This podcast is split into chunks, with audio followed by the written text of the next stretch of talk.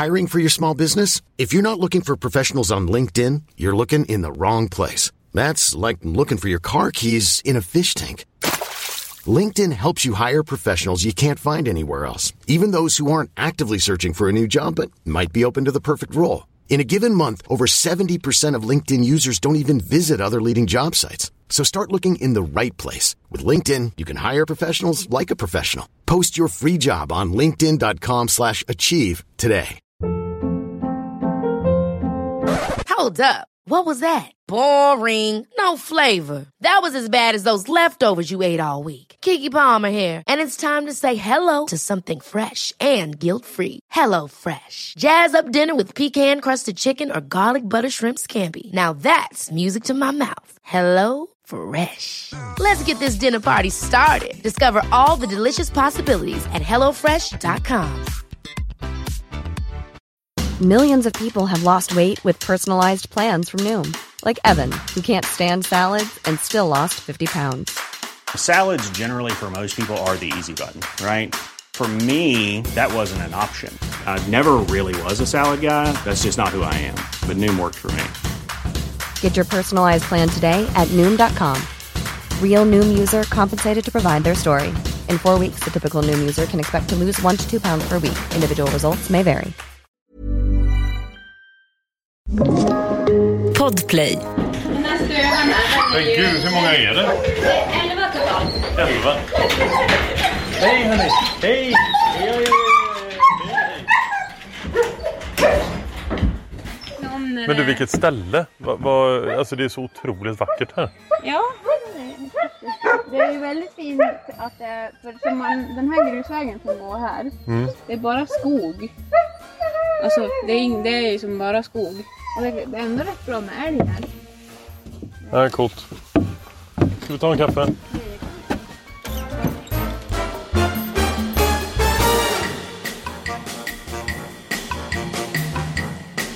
Välkommen till podcasten Jägaren med mig Daniel da Silva. Och jag måste börja med att bara tacka er för att ni hjälper mig att sprida och dela podden. Fortsätt gärna göra det för det, det betyder att podden når ut till fler och då är det fler som lyssnar och det triggar mig till att göra ännu fler eh, intervjuer. Och jag, eh, jag blir så här rörd när jag tänker på det, att det engagemanget som finns där ute. Tack snälla för det. Idag så ska jag eh, prata med Eva Bromé. Och Eva lever verkligen för jakten. Det, det är hennes liv. Hon jagar jättemycket eh, och hon jagar framförallt tillsammans med sina hundar. Men innan vi lyssnar på det så kommer här ett kort inslag med poddens huvudsponsor, Chevalier.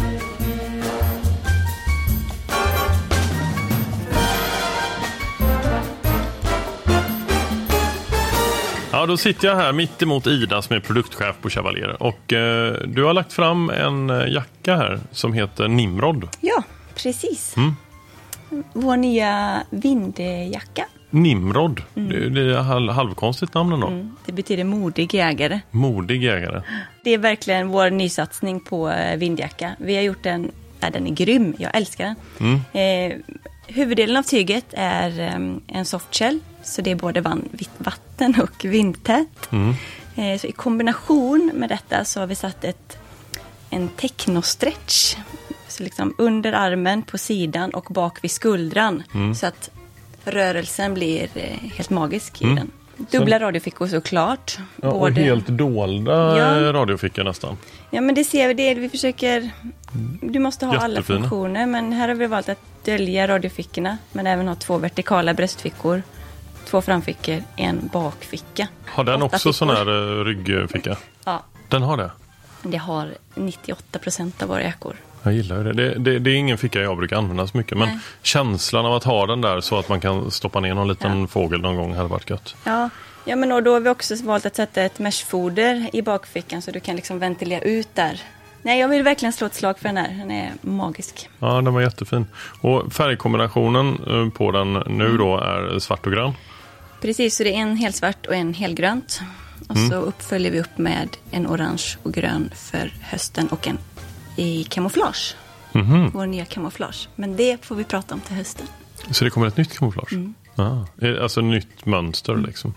Ehm, det är ingenting som jag har sett. Men eh, det får vi hålla på då. Det kommer nog en säsong tre av den här podden. Då får vi prata om det. Det är trevligt. Ja. Ha det bra så länge. Tack.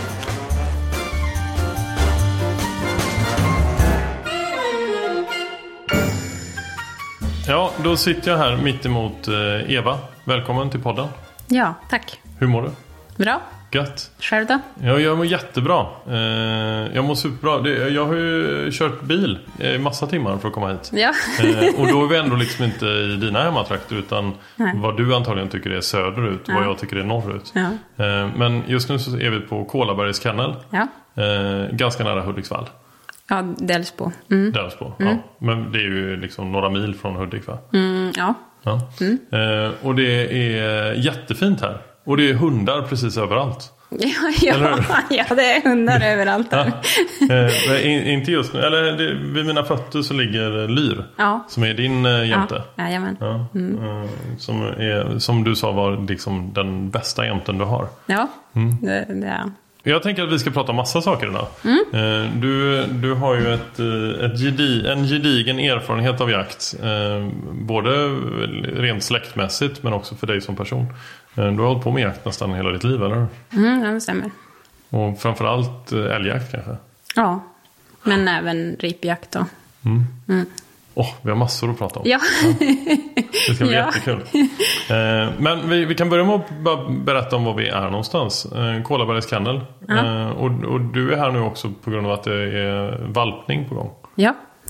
Jajamän, det är en tik som ska valpa nu här. Hon är på dygn 60 så hon kan, kan lika väl börja valpa nu när vi sitter och pratar. Får, men då kommer inte jag trycka på stopp utan då får liksom Ja, då får- lyssna då- få vara ja. med under Ja, valpningen. Hur lång tid tar det ungefär? Ja, det beror lite på hur starka verkar de har och sådär. Det blir som från tik till tik och det här är första gången hon valpar så, så det vet vi ju inte. Men, eh, men eh, ja, det, det kan bli live. Det kan bli Live. live-inspelning av valpning. Men brukar det gå över liksom på en timma eller tar det... nej, nej, nej, nej, det tar ju, nej, det tar ju flera timmar. Ja. Eh, men, och ibland kan det ju ta, mm, ja, det beror, lite, beror alldeles på hur många valpar det är och sen även hur starka verkar de har. Mm. Eh, så det kan ta, ibland kan det ta väldigt många timmar. Mm. Valpning, man säger, man säger inte Ja. förlossning. Nej, nej, valpning. Ja. Jajamän, ja. Ja. Och du, du har varit med om många valpningar? Ja, jo, vi, min pappa, eller vi familjen hade jämtens kennel förut. Så, eh, så jo, det blev en hel del valpningar där. Eh, så att man har, har ju fått, det, det har man fått vara med om. Eh, hur, hur går en valpning till?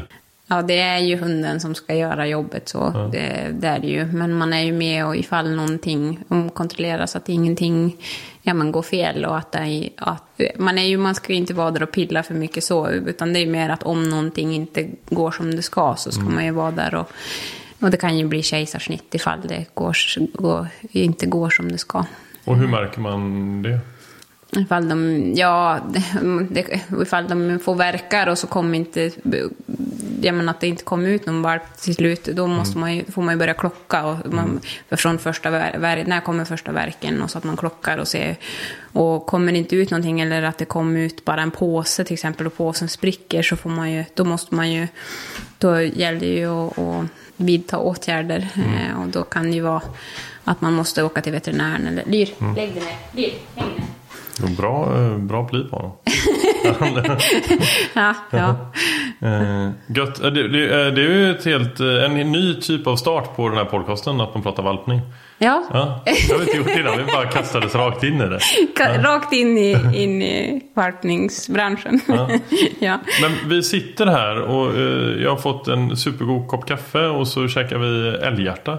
Ja. Rökt, som du har rökt själv va? ja. Kallrökt? Nej, det är varmrökt. Det är varmrökt? Mm. okej. Men man kan ju kallröka också. Det är ju gott det också. Det är det absolut. Det, det är brukar jag göra med torrköttet, kallröka. Vilket kött? Torrkött, alltså när man torkar kött. Mm. Det kan man ju göra från älg eller ja, egentligen kan du göra torkat kött från vilket vilt Ja. som helst. Bara det att du gör samma procedur. Mm. Att man lägger det i saltlag innan. Och då kan man ju torrsalta eller så gör man saltlag. Mm. Eh, Och sen hänger man upp och torkar. Och det är ju nu den här årstiden som det är dags för det. Mm. Eh, Så jag har hängt upp mitt torrkött nu. Hur mycket Eh, då? Ja, jag har gjort två backar, sådana här skanbackar, ja du vet sådana. Så 60 kilo då. Det är ju bra. Ja, men det är ganska gott med Ja. torrkött. Men det, det har, du med dig när du, har du med dig det ut när du jagar då? Ja, det brukar jag. Och sen kan man ju ha det, ja dels när man jagar, men man kan ju ha det hela tiden egentligen. Torrkött är ju, det är ju bra proviant det. Man kan leva på torrkött och buljong länge.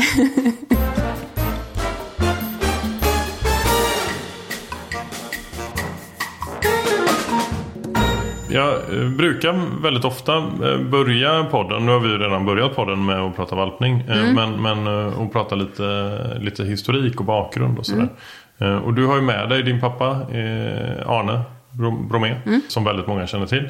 Eh, Och du har ju liksom med dig jakten från, från att du var pytteliten. Hur, berätta, hur var det för dig?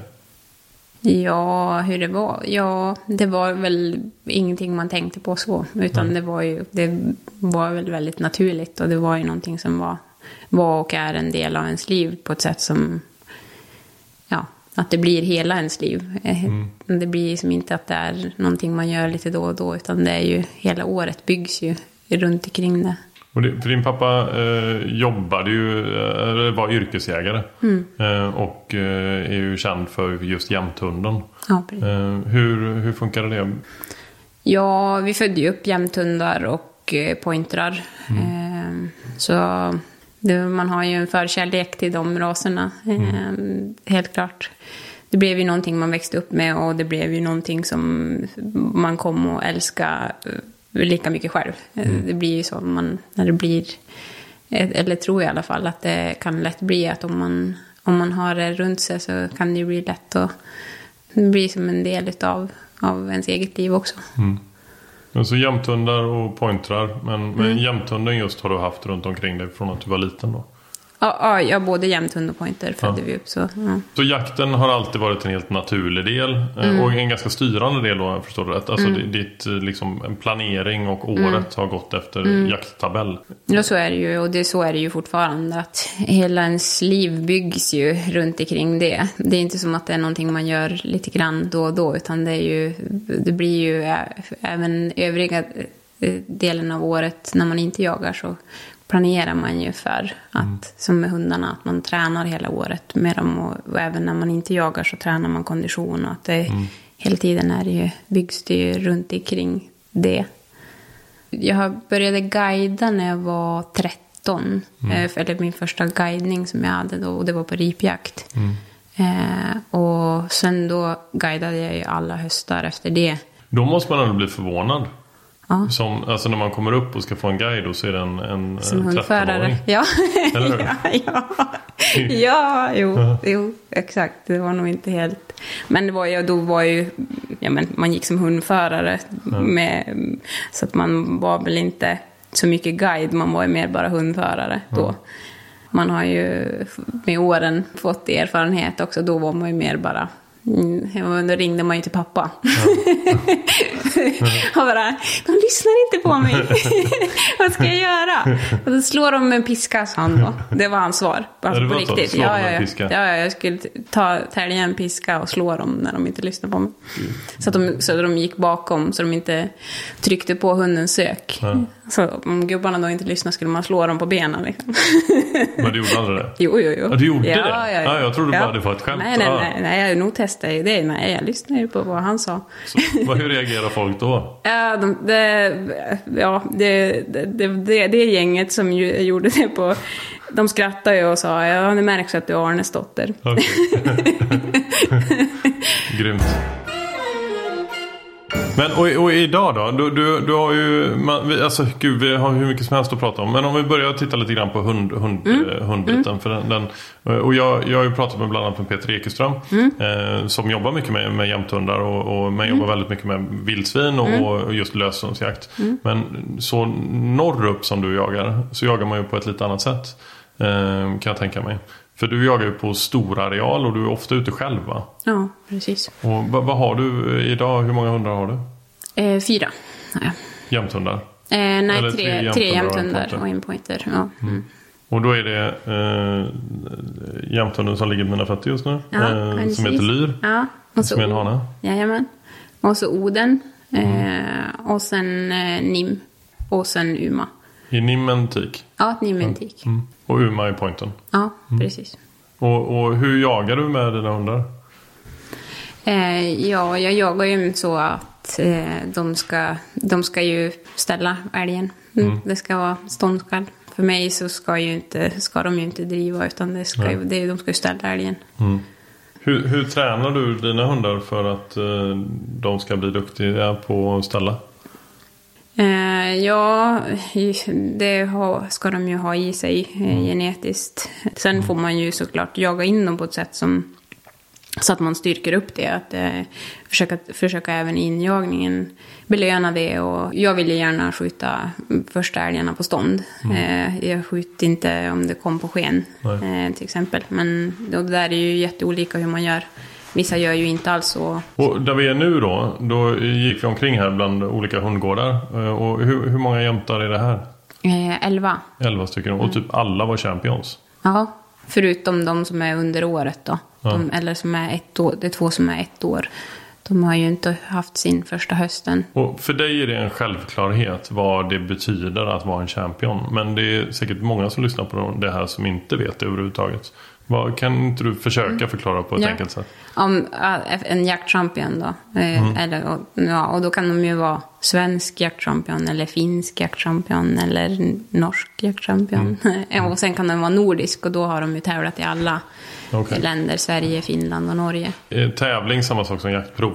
Nej, det är det inte. Utan ett jaktprov är ju egentligen det det är ett prov, det är en dokumentation. Där man, man, egentligen är det samma som när du går ut i skogen annars. Men du gör det genom en, du har mer en domare som, Okej. som eh, sätter poäng då för olika moment som hunden gör. Och då är det ju hunden som bedöms hur den jobbar. Och, och, och, så, och det är ju jätteviktigt för aveln att man går prov då med hundarna. Men för att bli champion så bör man tävla då? Nej, men för att bli champion så behöver du gå, du behöver gå så att du får tre första pris då.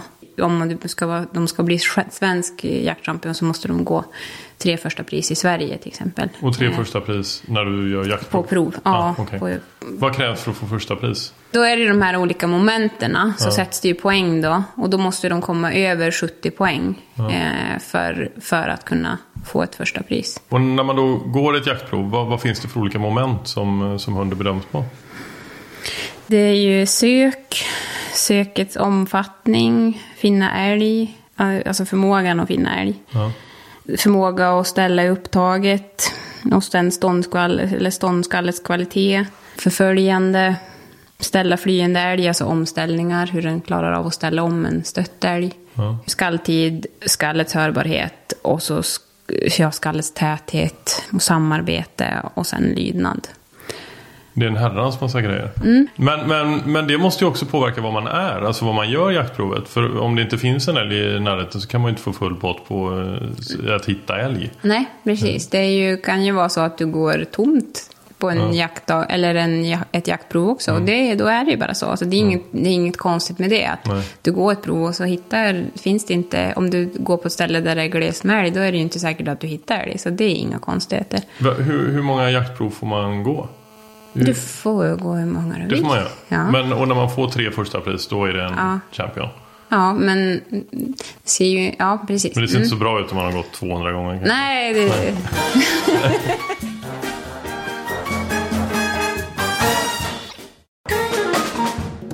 Vad, vad, vad tycker du själv är liksom det häftigaste i eh, samarbetet med en hund? Jag älskar ju att se dem göra det de älskar mest. Det, man tänker att de har avlats i hundra år för att göra det där. Och så när man då, när man då får släppa dem liksom, och, och när man, sen då när de tar upp och det där eh, liksom, det, men jag vet inte, det är, det är så många delar i det. Men eh, samarbetet med hund överlag, det är både älghund och andra hundar, så jag tycker att det, det är ju grädden på moset. Det är ju när, just det där att det är så mycket i det, är svårt att förklara. Men Du ser, ser ju inte ser- lyssnarna det, men nu blev du sådär glittrig i ögonen när du pratade om det. Ja, det, ja det, det gillar jag verkligen. Att man, och att man får den där kontakten också som man blir, att man känner hunden när man jagar med dem. Att man, man lär känna dem och de lär känna en. Och att man, man jagar verkligen tillsammans, att man blir som ett team. Det är ju det är guld det. Coolt. När dina hundar då får ett eh, upptag och eh, lyckas eh, ställa eh, älg. Hur, hur agerar du i den situationen?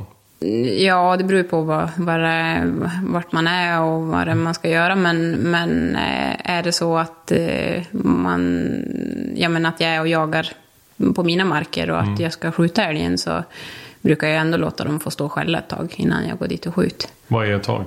Ja, men någon timme i alla fall. Innan man stövlar in på Ja. ett, på ett ståndskall. Men är det bara älg du jagar med dina jämtar? Eh, ja, det är bara älg. Och din, din pointer då? Ja. Hur, eh, vad brukar ni jaga tillsammans? Eh, fågel, mm, ripa, tjäder, orre. Och vad, vad uppskattar du mest? Ja, eh, ripa kanske. Ja. Och då det är på hösten, alltså innan, eller även när det är snö? Jag jagade ju mycket mer ripa förut. Jag jobbade ju med, med, mer med fågelhundar och med det, den biten f- förr också. Så att eh, nu blir det inte så mycket ripjakt. Nu är det blir så himla, sån fokus på älgjakt och älghundarna så jag hinner inte. Hela hösten går ju åt till älgjakten. Så fort älgjakten sätter igång så är det, och även innan så är det ju så mycket som går åt Mm, till den. Det är mycket tid som går till det. Så nu blir det inte så mycket alls Förutom då i älgjaktsuppehållet. Då har jag ju tid. Men då ska man hinna starta hundar på jaktprov och ja, där det, det ska, allting ska ju hända. Så det blir mer på vintern, det blir det. Eh, och då är det ju att man går på vinterripjakt då. Men, Men då har du inte med dig hund? jo, det, Ja, det kan har man ha. Ja, Okej. ja, ja. Men att man går på snöföre då bara. Ja. Jo, det går jättebra. Nu är det perfekt tid för att... Alltså nu när ripjakten är avslutad så är det perfekt tid för att vårträna också. Så nu är det ju många...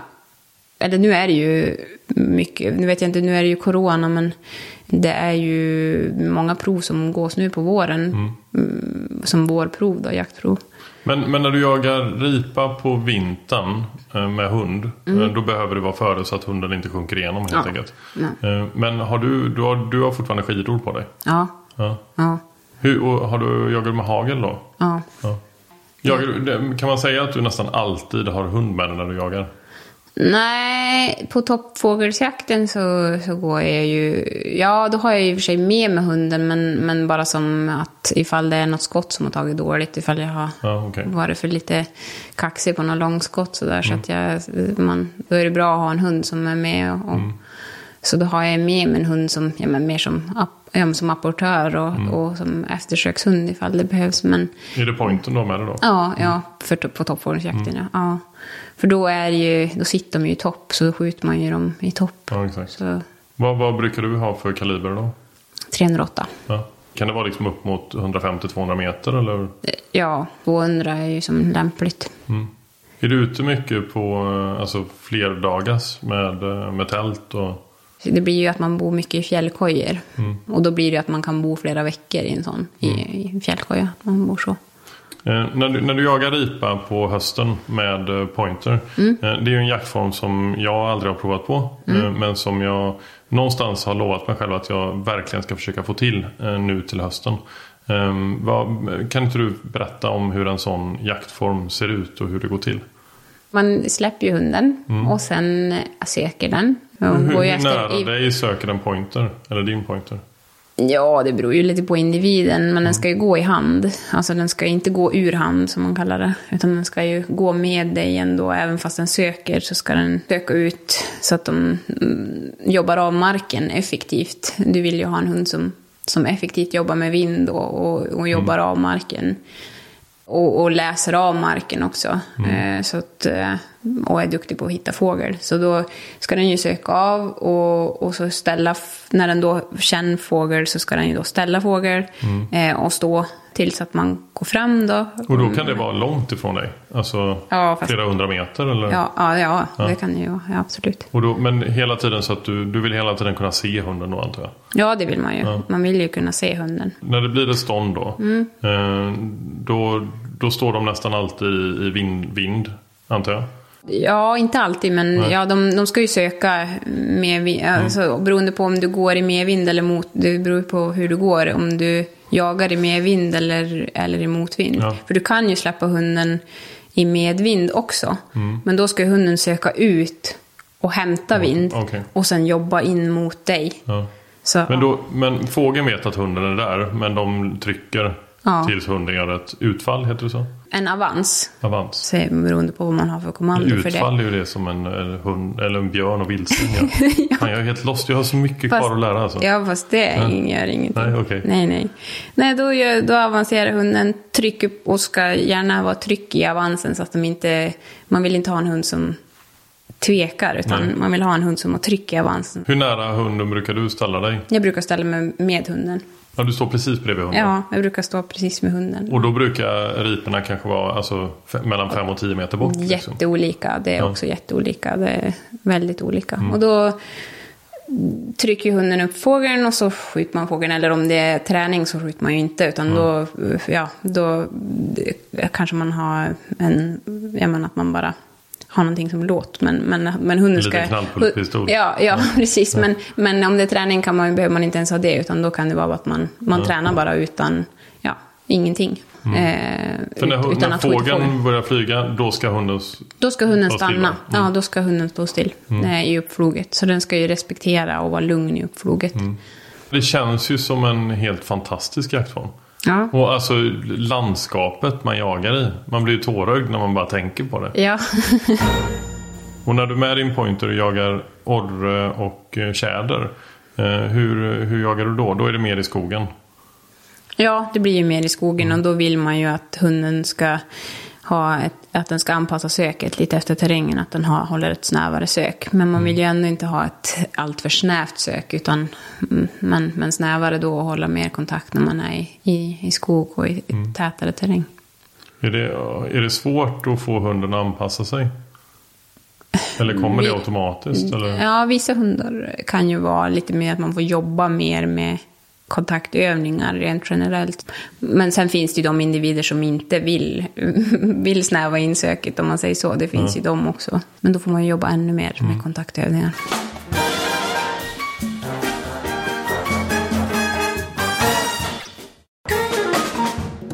Om man, om man tittar på eh, hur du lever så, så eh, bor du liksom väldigt norrut. Eh, och det känns som att naturen betyder mycket för dig.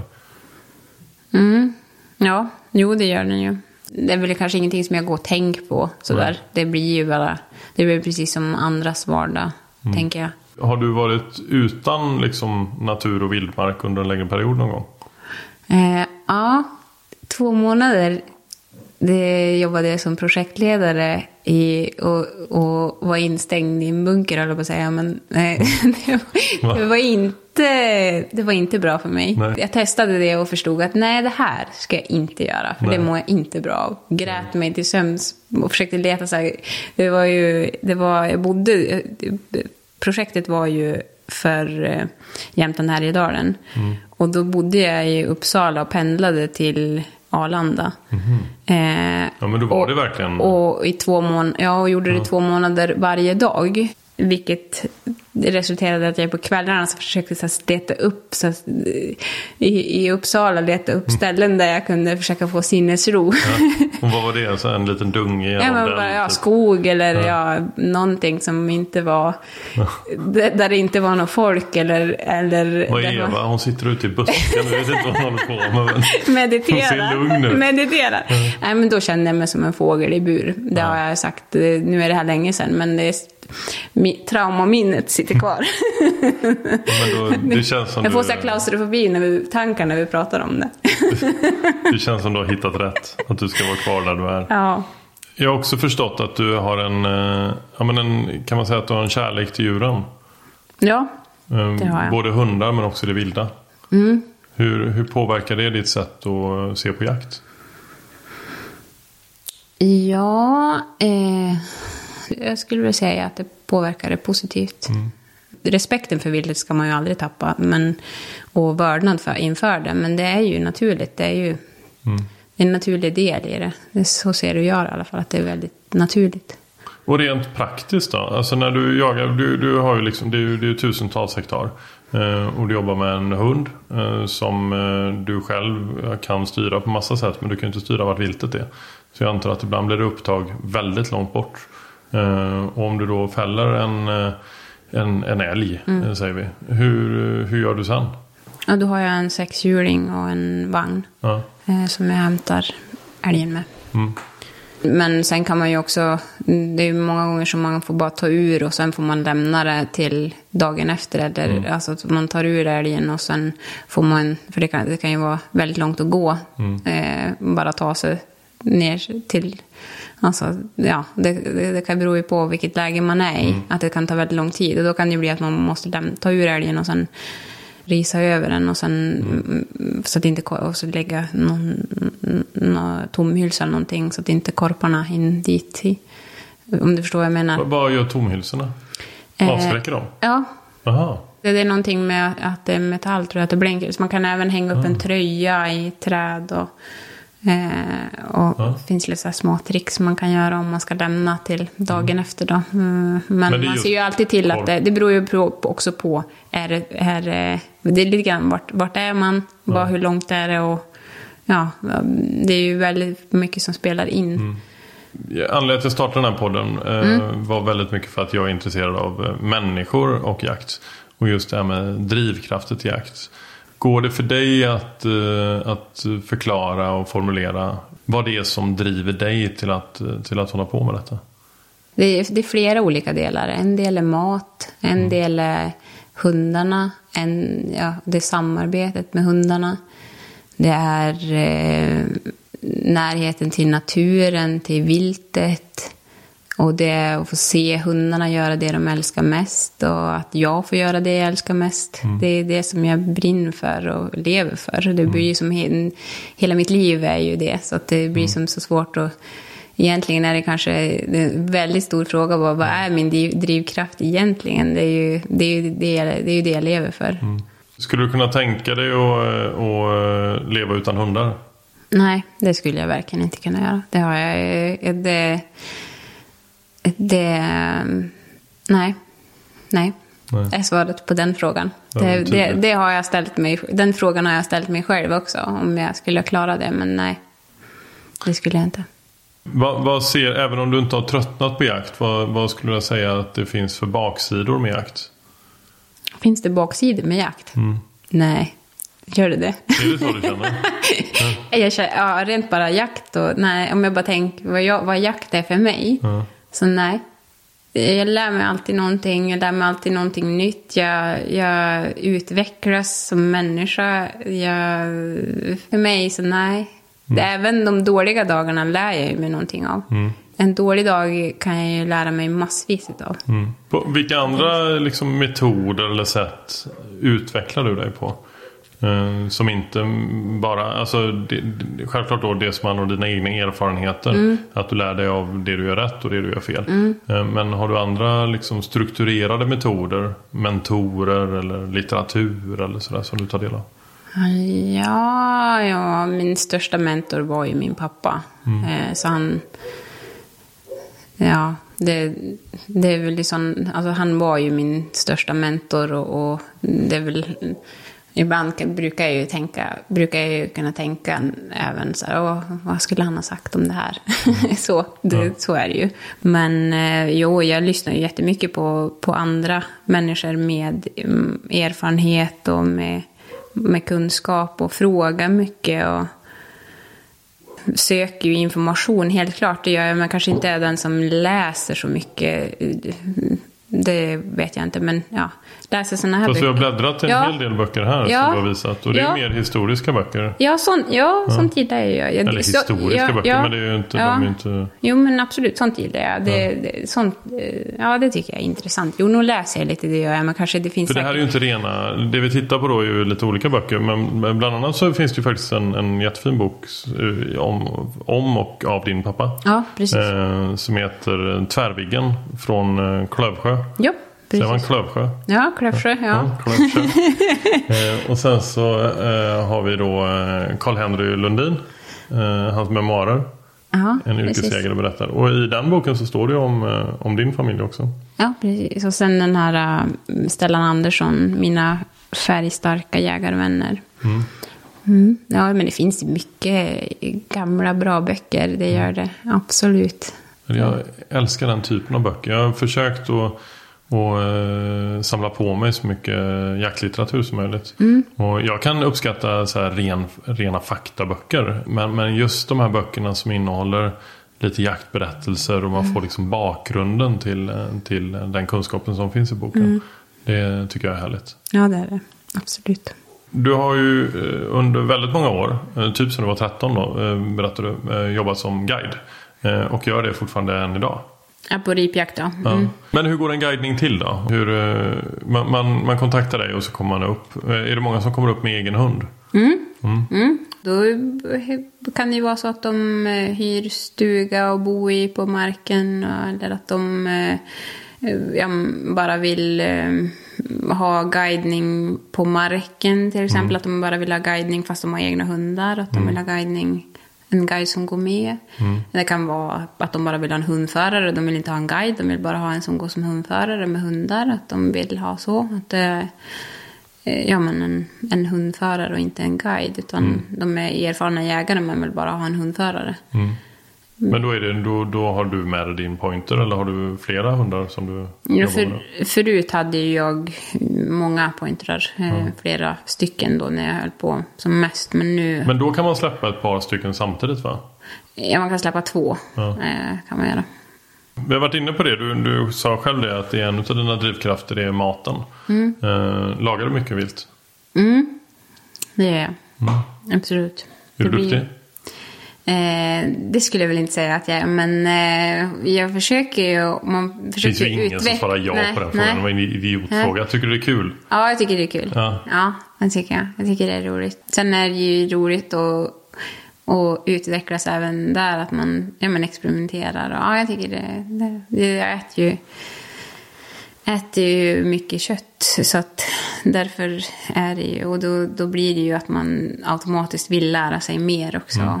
Det, Ja, du ska ju trycka i dig 60 kilo torkad älg. ja, Bara, bara en sån sak. Det är ju liksom, det är ju jättemycket. Ja. precis. Men, men eh, vad, vad är liksom favoriten? När, när du ska lyxa till det, vad, vad plockar du upp då? Just nu har jag ju snöat in på den här crockpotten jag har köpt. Så nu kör jag ju mycket, gör mycket, och det är inte så, för jag menar, det är inte så att jag, om jag ska lyxa till det så måste jag ta upp en filé. Så, Nej. så, är det, så, så känner jag inte. Eh, utan eh, ett fint innanlår eller, eh, jag, jag, mm, ja men det beror lite på vad, vad det är jag ska göra och vad jag är sugen på. Men den här crockpotten nu, är, den, den gillar jag starkt. Den är bra. Den, den går varm. Ja, man kan göra mycket med den. Så viddar du någonting? Eh, ja, jag har testat det. Det tycker jag också är... Det. För det för mig var liksom en breaking point tycker jag. Innan jag jagade eh, så köpte jag ju kött i butiken. Eh, och då köper man ju oftast ganska fina detaljer.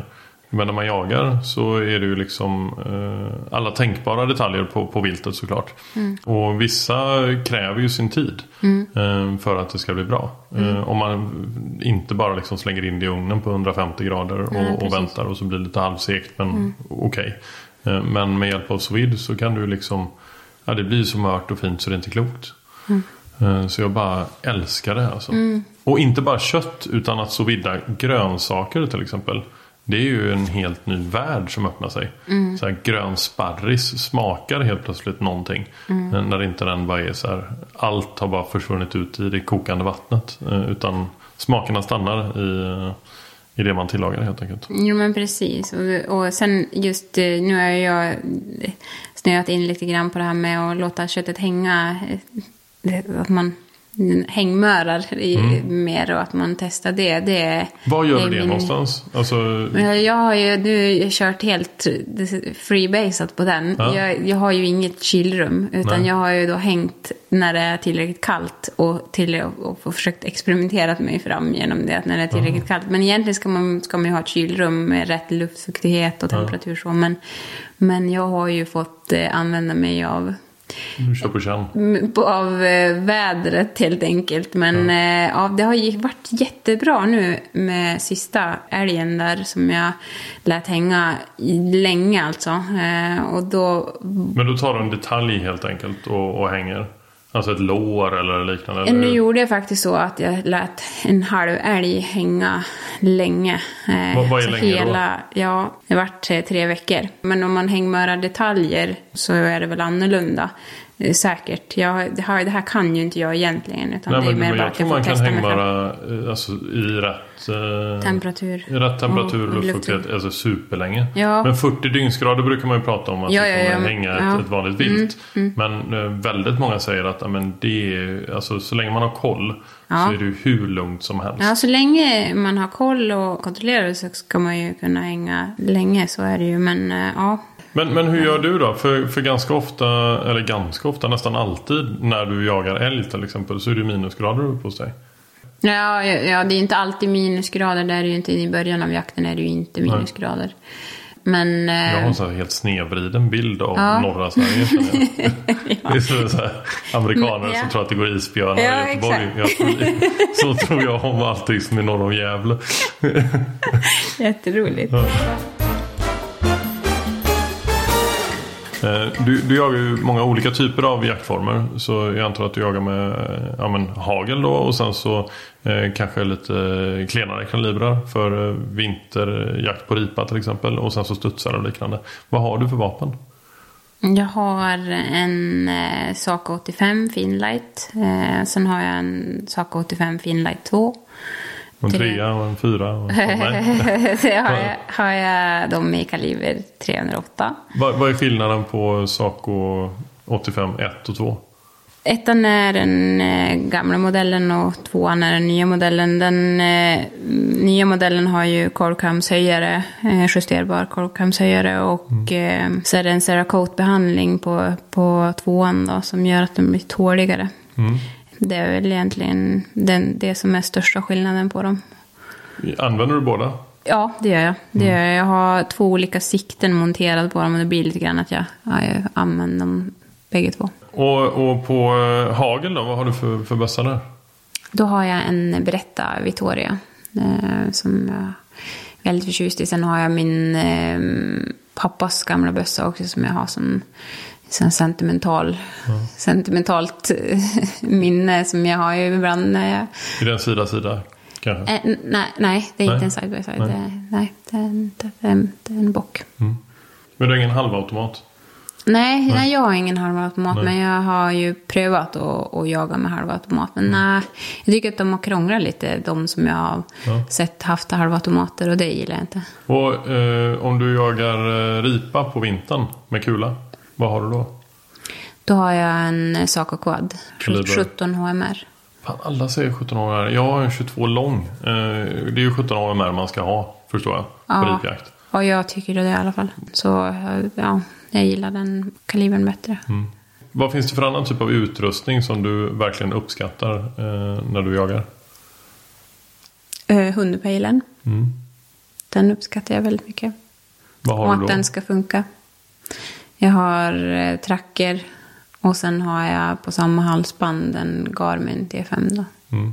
Jag vet att f- för, förr i tiden eh, så jagade du mer med bandhund och idag med löshund. Eh, Vad skulle jag säga? Eller vi kan börja med att förklara vad bandhund är för de som inte vet det. För det finns säkert många som inte vet.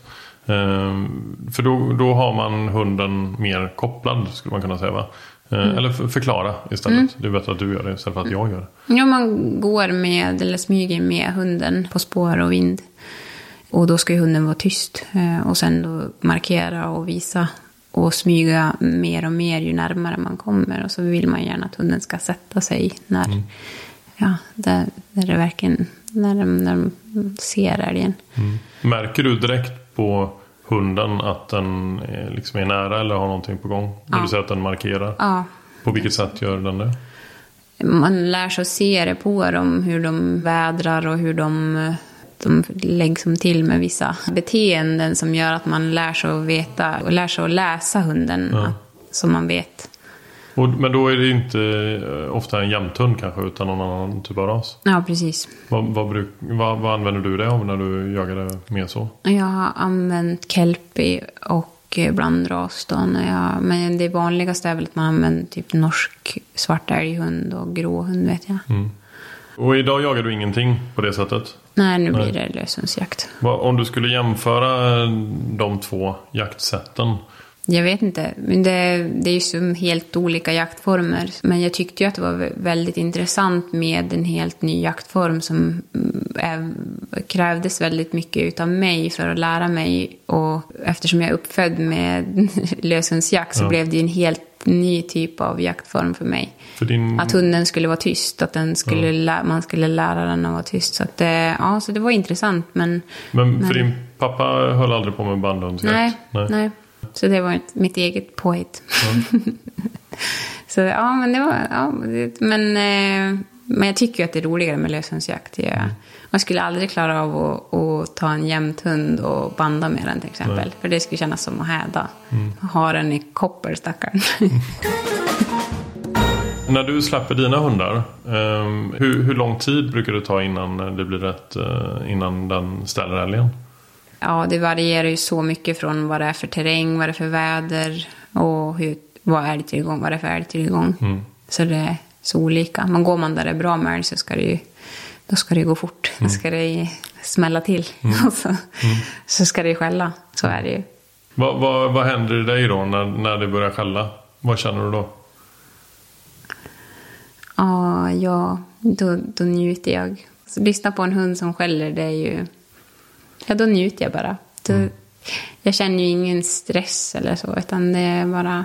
Jag kan ju sitta länge och bara njuta av det och, och, och lyssna. Sitta och lyssna.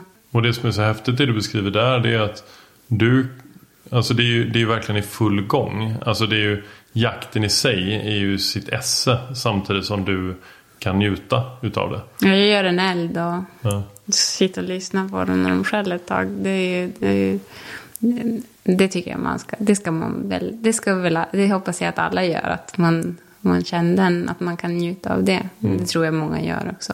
Jag Men sen kan ju jag också få puls av att smyga in på ett ståndskall. Alltså, det är ju inte så att jag inte kan känna innan jag sätter det. kan få, får du inte alltid det? Nej, det inte, inte alltid. Nej, Nej. inte alltid. Nej. Saknar du att du saknar du det? Alltså om du, för, för, an- för så har det väl inte alltid varit? Eller Nej. var det så här Nej. soft redan första, Nej, första gången? nej det var ju Nej. inte. Nej.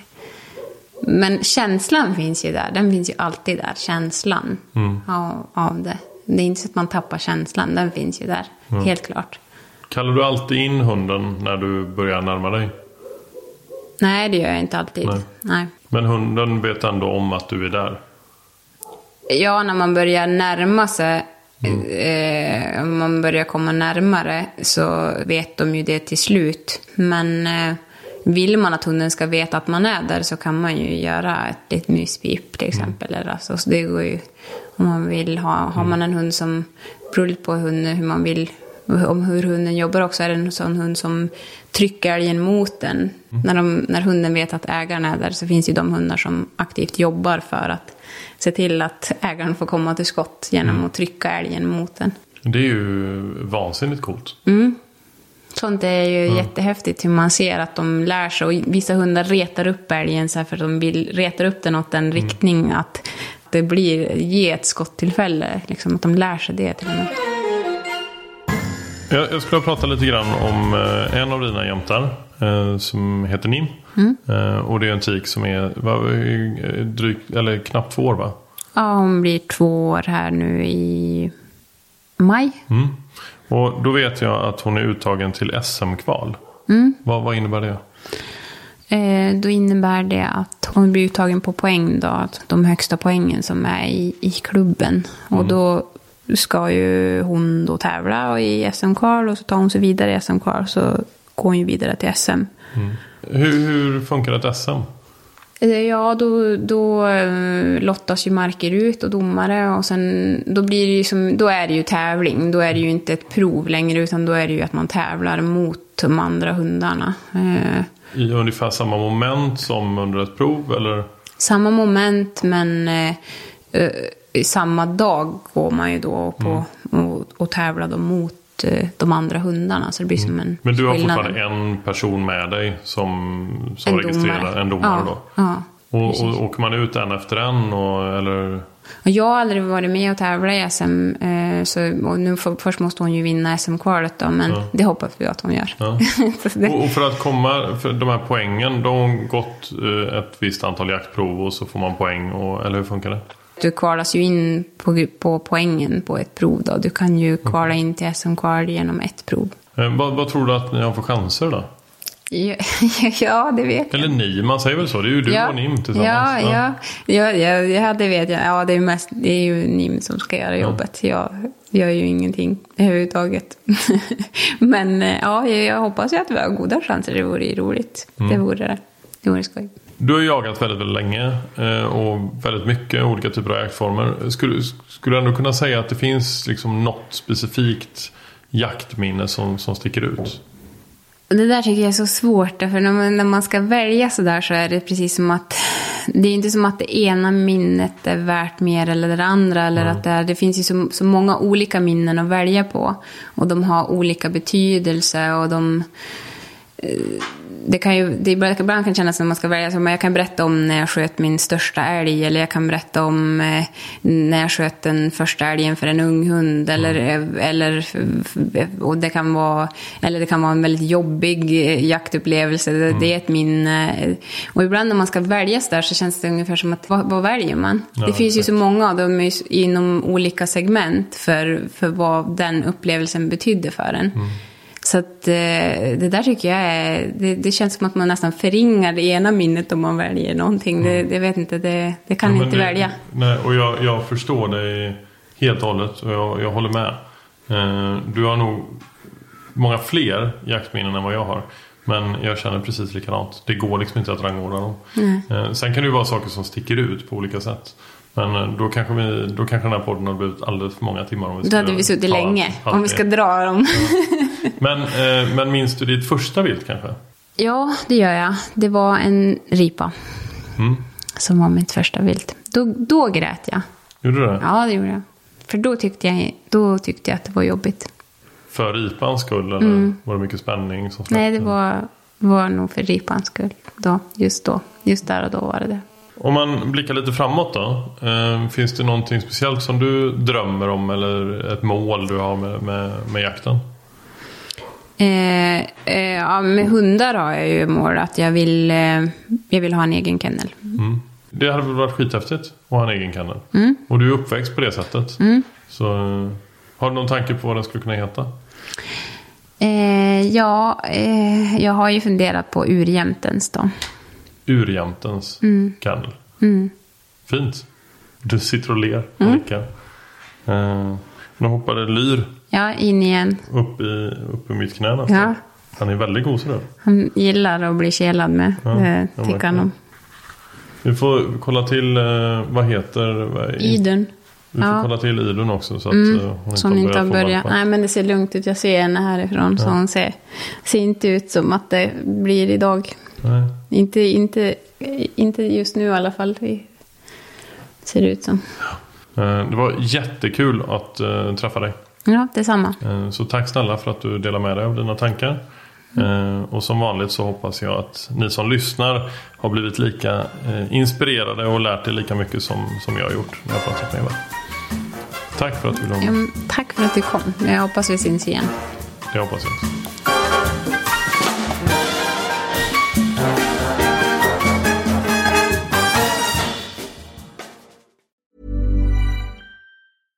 Ever catch yourself eating the same flavorless dinner three days in a row? Dreaming of something better? Well, HelloFresh is your guilt-free dream come true, baby. It's me, Kiki Palmer.